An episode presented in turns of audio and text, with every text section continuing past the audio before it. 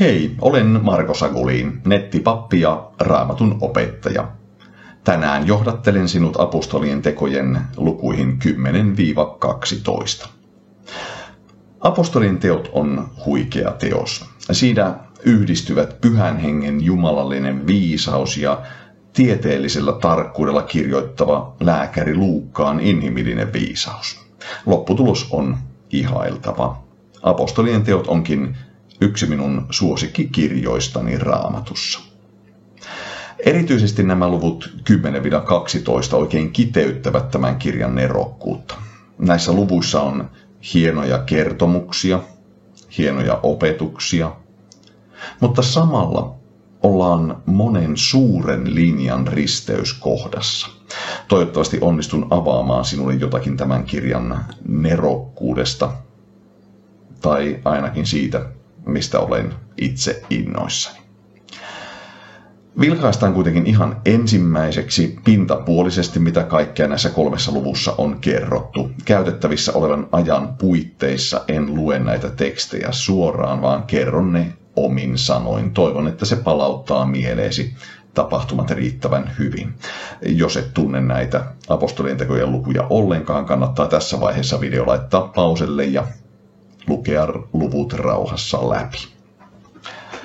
Mutta tässä diassa on vähän hahmotelmaa, mistä on kyse. Luku 10 alkaa hurskaan sadan päämiehen Korneliuksen tapaamisella. Hän on ollut rukoilemassa ja äh, hän on saanut Jumalalta rukousvastaukseksi enkelin näyn. Enkeli käski Korneliusta etsimään käsiinsä Pietarin ja kuulla, mitä hänellä oli sanottavana. Samaan aikaan Pietari oli Joppessa nahkuri Simonin luona ja näki itse oman näyn. Jumala näytti hänelle suuren, suuren purjekankaan, joka laskettiin taivaasta ja se oli täynnä eläimiä, joita juutalainen ei saanut syödä eli juutalaisen puhtaussäädöstön mukaan saastaisia eläimiä. Siitä huolimatta taivaasta kuului käsky teurasta ja syö. Pietari kieltäytyi, koska hän ei ollut eläessään syönyt mitään saastaista. Purjekangas vedettiin ylös ja näky toistui vielä kaksi kertaa uudelleen. Tämän jälkeen Pietari jäi miettimään, mistä on kyse, kun samaan aikaan Korneliuksen lähettävät miehet olivat jo ovella, ja näyn johdosta Pietari rohkaistui lähtemään mukaan, vaikka miehet olivat pakanoita. Korneliuksen kodissa Pietari saarnasi evankeliumia Jeesuksesta, ja hänen puheensa aikana pyhä henki laskeutui Korneliuksen perheväen ylle. Pietari teki tästä johtopäätöksiä ja totesi, että hänen täytyy kastaa pakanat kristityiksi. Tämä ei kuitenkaan miellyttänyt kaikkia juutalaisia ja äh, Jerusalemiin palattuaan Pietari sai joutui melkoiseen piinapenkkiin. Muut apostolit ja juutalaiskristityt tenttasivat, miksi Pietari oli näin tehnyt. Itse asiassa häntä syytettiin ennen kaikkea juutalaisen luon, äh, pakanan luona vierailusta, vaikka paljon enemmänkin tapahtui. Pietari selittikin juurta jaksain, miksi näin oli käynyt. Hän selitti näyn, joka oli valmistanut häntä, ja ennen kaikkea hän kertoi, kuinka pyhä henki laskeutui pakanoiden päälle. Tämän jälkeen luussa 11 kerrotaan Antiokian seurakunnan synnystä. Stefanoksen surmaamisen jälkeen alkoi vaino, kristityt hajaantuivat eri puolille Jerusalemista. Barnabas päätyi Saulin kanssa Antiokiaan ja sinne perustettiin seurakunta, jossa ensimmäisenä alettiin kutsua Jeesuksen seuraajia kristityiksi. Luvussa 12 Pietarin vangitsemisesta kerrotaan. Äh, Herodes oli surmauttanut Jaakobin ja kun oli huomannut, että sehän, siitähän juutalaiset innostuvat, niin hän päätti vielä vangita sitten Pietarinkin. Ja, ja Pietari odotti oikeudenkäyntiä, joka oli seuraavana päivänä tulossa. Luultavimmin odotettavissa oli kuoleman tuomia, mutta Pietari nukkui ja heräsi siihen, kun enkeli tuli herättämään ja pelasti hänet. Saman luvun lopussa vielä kerrotaan lyhyesti Herodeksen kuolemasta.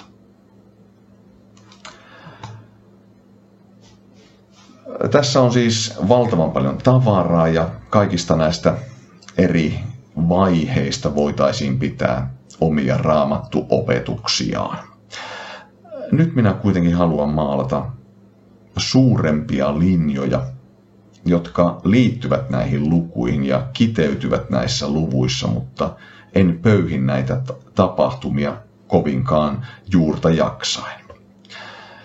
Nyt ollaan apostolien teossa monellakin tapaa kirjan keskeisimpien teemojen äärellä. Pietarin kasvutarina, jota ollaan saatu seurata evankeliumissa, saa huipennuksensa.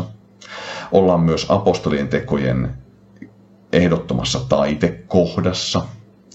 Ää, ollaan ää, matemaattisesti suunnilleen puolen välin tuntumassa ja sisällöllisesti erittäinkin keskeisessä teemassa. Juutalaislähetys muuttuu pakana lähetykseksi.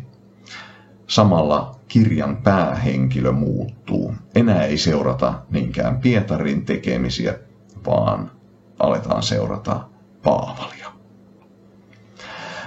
Ja tämä taitekohta on myös kristillisen kirkon historiassa hyvin keskeinen. Voitaisiin sanoa tosi pahasti liiotellen, että jos näitä kolmen luvun tapahtumia ei olisi tapahtunut, kukaan meistä ei olisi kristitty. Evankeliumi olisi jäänyt vain juutalaisten omaisuudeksi. No, Jumala voi toimia monella tapaa, joten ei se välttämättä Pietarin toimintaa olisi kaatunut, mutta äh, näin merkityksellisestä asiasta on joka tapauksessa kyse. Ja ruvetaan avaamaan tätä merkityksellisyyttä.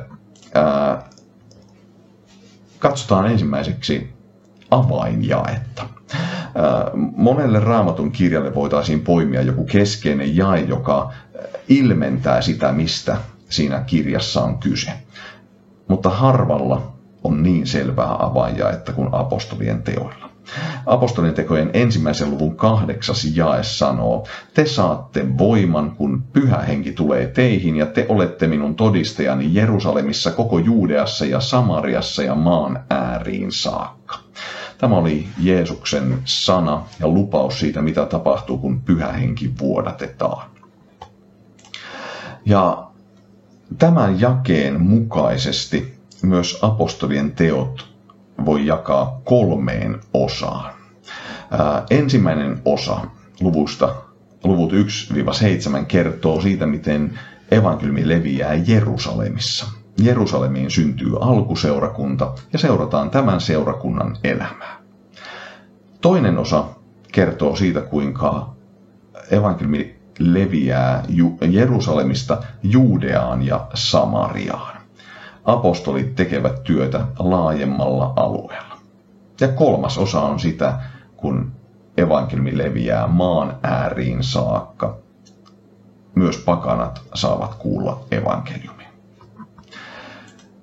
Yksinkertaisempi jako on se, minkä tuossa jo sanoinkin, että jaetaan se päähenkilön mukaan. Tällöin ensimmäinen osa kertoo juutalaislähetyksestä. Keskushenkilönä on Pietari. Toinen osa kertoo pakanan lähetyksestä ja silloin keskushenkilönä on Paavali. Tämä on muuten hyvin sama jako kuin tuo kolmijako, mutta tämä on yksinkertaistettu kahteen osaan. Ja se löytyy tavallaan Paavalinkin sanomana, kun hän kertoo työnjaosta Pietarin ja hänen itsensä välillä kalattalaiskirjeessä. Minun tehtäväkseni oli annettu evankeliumin julistaminen ympäri leikkaamattomille, niin kuin Pietarin tehtäväksi sen julistaminen ympäri leikatuille. Ja nämä eri teemat, kahtiajako, kolmijako, ne kaikki voidaan koota vielä monimutkaisemmin tai runsaammin tällaiseksi Excel-taulukoksi. Pahoittelen, jos ette ole oikein Excel-kaavioiden ystävä. Minä itse rakastan niitä, koska ne jotenkin selvittävät asioita erinomaisen hyvin. Tässä kaaviossa on minusta jotenkin nähtävissä apostolien tekojen jumalallinen viisaus ja johdatus. Siinä on näkyvissä ähm, Luukkaan järjestelmällinen kirjoitusote ja ihmetellen pitää aina tutkailla, että kummastakahan nyt on kyse. Onko tämä Luukkaan ansiota vai onko tämä pyhähengen johdatusta, kun on näin hurjan hieno kirjan rakenne syntynyt. Tässä on näkyvissä tuo kahtiajako, Pietari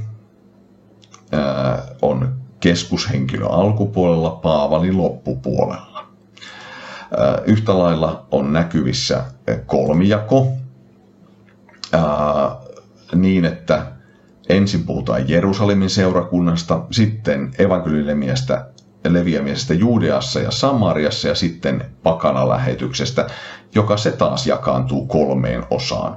Paavali omilla lähetysmatkoillaan kiersi ensin Vähä-Aasiaan, sitten hän kiersi suuremmin Eurooppaa ja lopulta evankeliumi saapui tun- silloisen tunnetun maailman keskukseen, eli Roomaan.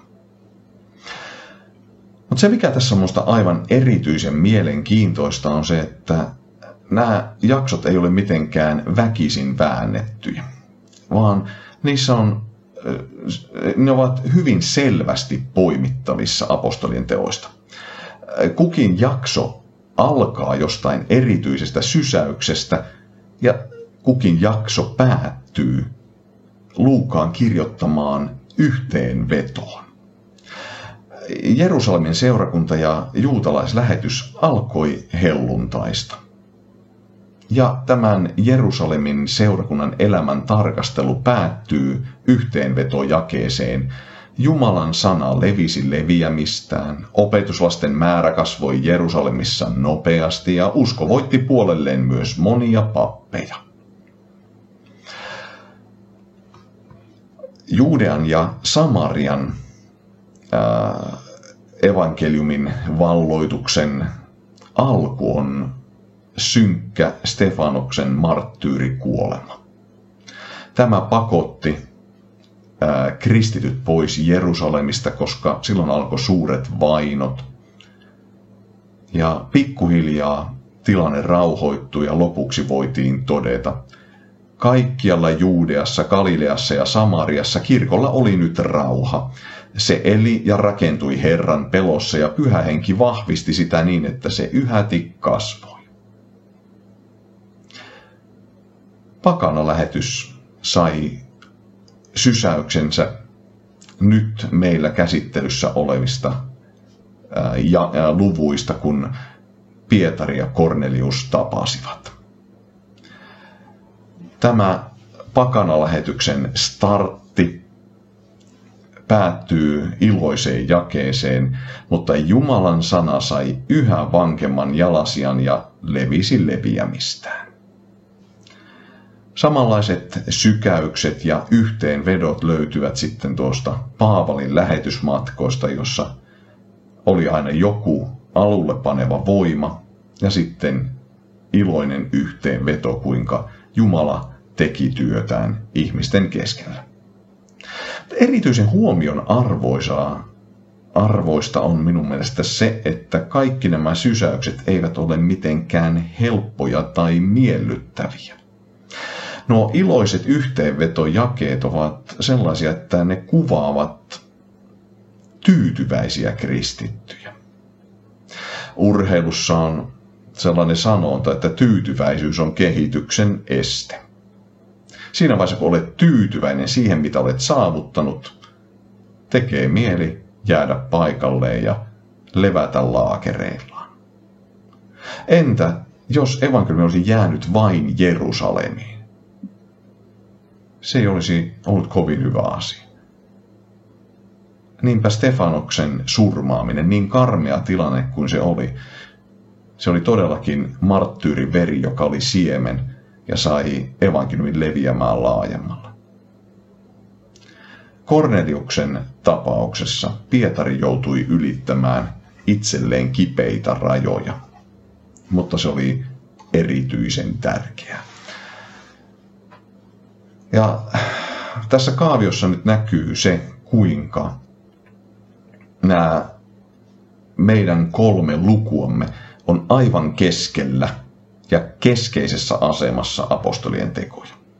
Ollaan keskikohdalla kirjan rakenteessa, ollaan Pietari ja Paavalin näkökulmien jakolinjalla, ollaan pakana lähetyksen taitteessa ja ollaan Pietarin elämäntyön loppuhuipennuksessa. Ja tämä pakanalähetyksen alku ja Pietarin kasvu, ne liittyy hyvin oleellisella tavalla yhteen. Ja vilkastaan nyt vähän tuota Pietaria. Pietarista on meille evankeliumissa kerrottu kaikkein eniten. Hän on hyvin mielenkiintoinen persoona. Tähän otin muutamia poimintoja siitä, kuinka hän rohkeasti otti uusia askelia ja välillä sai sitä pahasti näpeilleen. Järven rannalla hän vastasi Jeesuksen kutsuun, jätti verkot ja ryhtyi ihmisten kalastajaksi. Kalamies ei kuitenkaan ollut mikään mestari siinä vaiheessa, kun oltiin myrskyävällä järvellä. Ja hän halusi, että Jeesus pyytää häntä kävelemään veden päällä. Usko heikkous ja pelko voittivat Pietari ja hän vajosi aaltoihin. Kirkastusvuorella Pietari sai nähdä Kristuksen kirkkauden, mutta ei oikein tiennyt, mitä tilanteessa olisi pitänyt tehdä, niin hän sopertelee pelosekaisesti. Täällä on nyt tosi hyvä olla, tehdään tässä vähän majoja ja jäädään tänne asumaan. Ehtoolispöydässä Pietari uhoaa puolustavansa mestariaan ja menevänsä vaikka hänen puolesta kuolemaan. Getsemanen pimeydessä hän ehkä pääsi vähän yrittämään tätä mestarin puolustamista, mutta ei siinä tullut kuin yksi korvavamma ja lopulta aika suuri häpeä itselle. Vielä pahemmaksi tilanne meni, kun Pietari joutui hiilivalkealla pettymään itsensä pahimman kerran. Hän oli, kava, hän oli pettänyt ja kieltänyt oman mestarinsa. Ylösnousemuksen jälkeen Pietari saa hartiat lysyssä, nöyryytettynä kuulla armon sanoman. Jeesus kolmesti kysyi, että rakastatko? Ja siinä keskustelussa käy ilmi, että semmoinen uho oli taittunut Pietarilta. Kaiken hyvän lisäksi hän saa kuulla ennustuksen vielä omasta marttyyrikuolemastaan. Mutta lopulta helluntaina Pietari näyttäytyy vahvana johtajana, pyhähengen täyttävänä suurena saarnamiehenä, jonka puheen ansiosta 3000 ihmistä kastettiin kristityiksi. Kun näitä Pietarin elämän vaiheita käydään läpi, niin tässä nähdään hyvin helposti sellainen tuhkimo-tarina, ryysyistä rikkauksiin. Pietari, joka ensin koheltaa ja sitten hän oppii ja sen jälkeen hän kelpaa johtajaksi. Mutta itse asiassa tässä ei mene tilanne ollenkaan näin. Pietari ei ollut se, joka mokaili pahiten. Äh, jos kysytään, että miksi Pietari ei pysynyt veden päällä. Miksi Pietari upposi? Niin luonnostaankin voidaan vastata, että siksi, että Pietari pelkäsi ja hänellä oli heikko usko. Kyllä.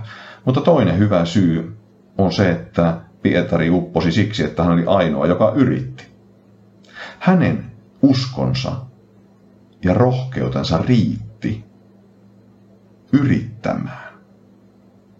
Muut opetuslapset olivat peloissaan veneessä. Samalla tavalla Pietari kielsi, koska hän oli arka ja pelokas. Mutta hän oli silti kaikkein rohkein. Muut opetuslapset olivat paineet jo Ketsemaanessa. Pietari ei siis käynyt läpi näitä vaiheita ja tullut sen jälkeen johtaja-ainekseksi. Opetuslapset osoittivat sen omalla käyttäytymisellään. Siinäkin vaiheessa, kun Pietari oli elämänsä aallon pohjassa, hänen mestarinsa oli kuollut ja hän oli kieltäjä. Siinäkin vaiheessa muut opetuslapset seurasivat häntä. He tajusivat, että Pietari oli johtaja, joka ei ollut onnistunut, mutta joka oli silti eniten johtaja. Kasvun tarina näyttäisi tavallaan kokonaiselta. Oli vaikeuksia ja nyt ollaan hienossa ää, aallon, nyt ollaan hyvässä myötätuulessa. Ää, evankeliumi on alkanut levitä ja meillä menee hienosti. Mutta oli, edessä oli lisää kasvamista, koska tilanne ei ollut ollenkaan se, mitä Jeesus oli käskenyt. Jeesus oli antanut hyvin yksiselitteisen käskyn ennen taivaaseen astumistaan. Menkää siis ja tehkää kaikki kansat minun opetuslapsikseni. En tiedä mikä opetuslasten näky kaikkeen maailmaan menemisestä oli, mutta ei se varmaankaan ollut täyttynyt siinä vaiheessa, kun evankeliumia oli julistettu vasta Jerusalemissa ja Juudeassa ja Samariassa. Tämä oli tehty juutalaisten ja sekakansa samarialaisten keskuudessa, mutta ei vielä pakanoiden keskuudessa lähetyskäsky oli pahasti kesken. Juutalaiset olivat 1200 vuotta, suunnilleen sen aikaa, noudattaneet juutalaisia puhtaussäädöksiä. Oli eristäydytty muista kansoista. Oli ylpeys Jumalan valittuun kansaan kuulumisesta ja siitä, että muista kansoista ja heidän tavoistaan erottaudutaan. Näin pitkät perinteet eivät murru ihan helposti. Ei edes siinä vaiheessa, kun ylösnoussut Jeesus sanoo, että nyt menette kaikkeen maailmaan. Pietari osoitti, että hän oli perin pohjin juutalainen, kun hän sai käskyn näyssä teurasta ja syö. Hän vastasi, ei, ei, Herra, en ole koskaan syönyt mitään epäpuhdasta tai kiellettyä. Iskostuneista tavoista ei noin vaan päästy irti. Tarvittiin todellakin jumalallinen väliintulo, jotta evankeliumi lähtisi uusille urille. Samalla tavalla myös äh, Pietarin kokemus vakuutti hänet itsensä, mutta se sama, äh, sama äh, vakuutus oli jollain tavalla saatava muille juutalaisille. Raamattu kertoo, että kun Pietari oli tässä asiassa saanut lampun syttymään, niin hän kohtasi muut juutalaiset Jerusalemissa. Apostolit ja eri puolilla Juudea olevat veljet saivat kuulla, että muutkin kuin juutalaiset olivat ottaneet vastaan Jumalan sanan. Kun Pietari sitten tuli Jerusalemin, ympärileikatut veljet syyttelivät häntä siitä, että hän oli vierailut ympärileikkaamattomien luona ja aterioinut heidän kanssaan. Silloin Pietari kertoi heille alusta alkaen, kuinka kaikki oli tapahtunut. Jumalallisen välintulon kappaleena täytyi olla Pietari. Hän oli jo Jeesuksen maanpäällisen elämän aikana ollut selvästi opetuslapsi joukon johtaja. Jos mahdollista vielä selvemmin hän oli sitä sen jälkeen. Siksi vain Pietari pystyi olemaan se ihminen, joka muuttaisi muiden opetuslasten mielen. Pietari sai itse täydellisesti ajoitetun Jumalan näyn ja Korneliuksen lähettiläät ja ennen kaikkea Pietari näki, kuinka pyhä henki vuodatettiin. Ja tämä pyhä hengen vuodattaminen oli lopulta Pietarille se viimeinen silaus, joka vakuutti hänet siitä, että hän on oikealla tiellä. Pietari selitti muille apostoleille ja juutalaisille. Kun aloin puhua, laskeutui pyhä henki heihin niin kuin alussa meihin. Silloin muistin, mitä Herra oli sanonut.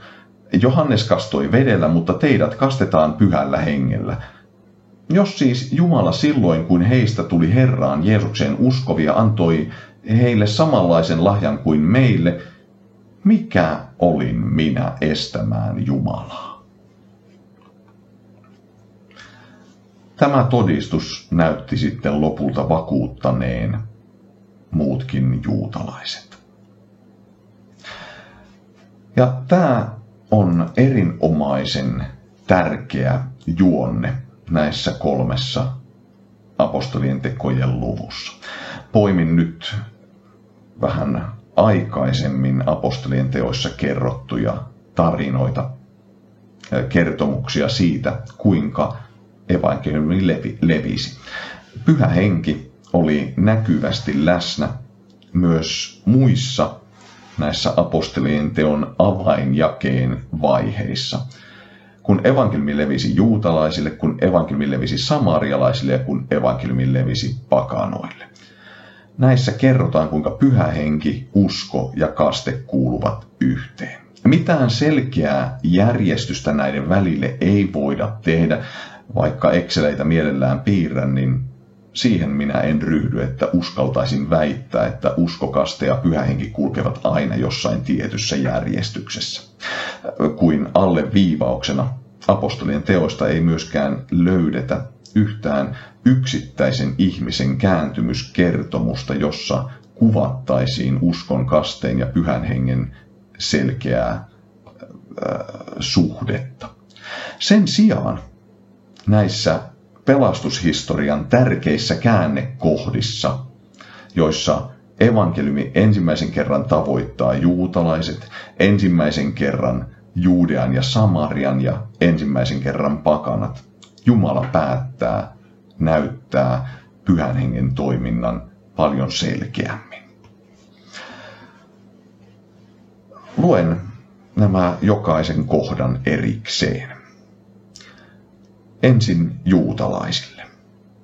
Kuullessaan tämän kaikki tunsivat piston sydämessään ja sanoivat Pietarille ja muille apostoleille, veljet, mitä meidän pitää tehdä? Pietari vastasi, kääntykää ja ottakaa itse kukin kaste Jeesuksen Kristuksen nimeen, jotta syntinne annettaisiin anteeksi. Silloin te saatte lahjaksi pyhän hengen. Teitä tämä lupaus tarkoittaa teitä ja teidän lapsianne ja myös kaikkia niitä, jotka ovat etäällä, keitä ikinä Herra meidän Jumalamme kutsuu. Ne, jotka ottivat hänen sanomansa vastaan, kastettiin ja uskovien joukkoon tuli sinä päivänä lisää noin kolme tuhatta henkiä. Pietari tässä julisti juutalaisille helluntain tapahtumien jälkeen, helluntai-päivänä, että nyt te, jotka olette synnin tuntoon tämän saarnani johdosta tulleet, niin kääntykää, ottakaa kaste, ja silloin te saatte lahjaksi pyhän hengen. Jotain samankaltaista, mutta pikkuisen enemmän Jumalalta potkua saaden tapahtui silloin, kun samarialaiset saavat kuulla evankeliumin. Filippus oli Stefanoksen surmaamisen jälkeen lähtenyt Samarian suuntaan ja siellä hän julisti. Kun Jerusalemissa olevat apostolit kuulivat samarialaisten ottaneen vastaan Jumalan sanan, he lähettivät Pietarin ja Johanneksen heidän luokseen. Perille tultua nämä rukoilivat Samarian uskovien puolesta, että he saisivat pyhän hengen. Henki näet ei ollut vielä laskeutunut kehenkään heistä. Heidät oli ainoastaan kastettu Herran Jeesuksen nimeen. Pietari ja Johannes panivat kätensä heidän päälleen ja he saivat pyhän hengen.